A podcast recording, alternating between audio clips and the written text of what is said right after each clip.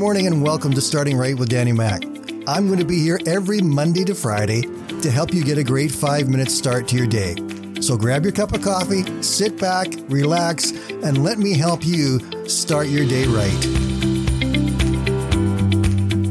If you've been listening to Starting Right for any length of time, you will know that I am often drawn to what we call the minor players in Scripture. These are the people that appear for maybe two or three verses only, or for a very short portion of Scripture, and something miraculous happens, but then they disappear, never to be heard from again.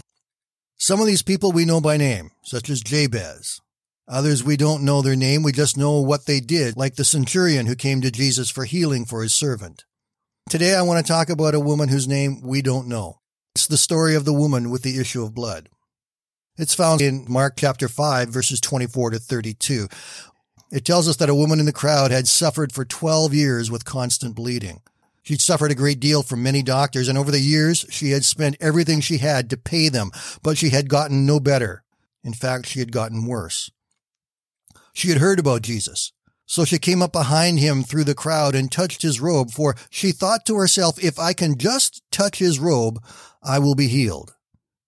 Immediately the bleeding stopped, and she could feel in her body that she had been healed of her terrible condition. Jesus realized at once that healing power had gone out of him, so he turned around in the crowd and asked, "Who touched my robe?" The disciples said to him, "Look at this crowd pressing around you. How can you ask who touched me?" But he kept on looking around to see who had done it. Then the frightened woman, trembling at the realization of what had happened to her, came and fell to her knees in front of him and told him what she had done. And he said to her, "Daughter, your faith has made you well. Go in peace. Your suffering is over."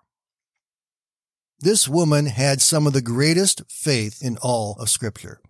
She'd been menstruating for twelve years, which according to rabbinical law meant that she was unclean the entire time she had the flow of blood. So for twelve years she had lived knowing that she was unclean.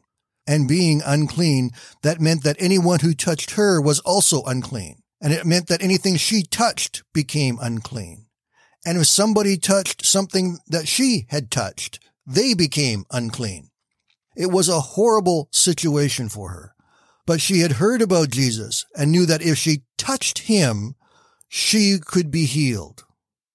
So despite everything against her, everything that told her, no, don't do it, everything that said that you will be ostracized, that you will be punished, that they may even stone you for doing what you're about to do, she said, "I am going to touch his robe."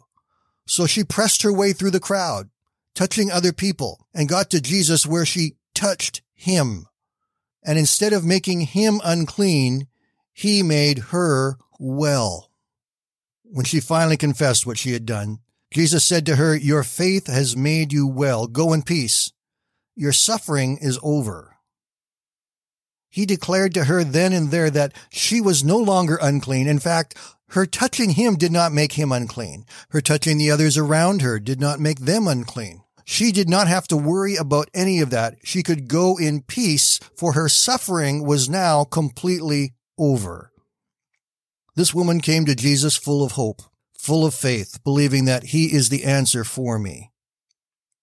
Romans chapter fifteen, verse thirteen says, "I pray that God, the source of hope, will fill you completely with joy and peace because you trust him, and then you will overflow with confident hope through the power of the Holy Spirit." She had that confident hope. She had the confident hope that said, "I am going to reach out to Jesus because he has the answer for me. He is the answer for me. There is no other answer. There is no other way. I need Jesus."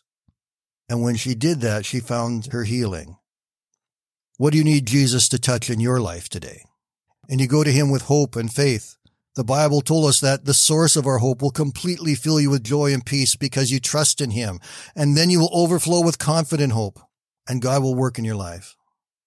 Remember, God has only asked us to do what we can, what is within our abilities, and then trust him for the truly big stuff.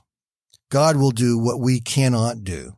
So that's where our hope and our trust needs to build. Where do you need him to touch in your life? Where do you need your hope to be in him and the answer in him? Put your faith in him and reach out to him, just like this woman did.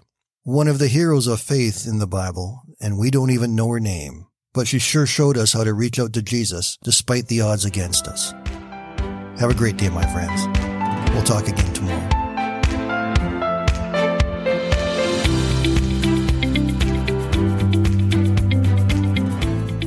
Thank you for listening today. And I invite you to join me Monday to Friday right here on Starting Right with Danny Mac.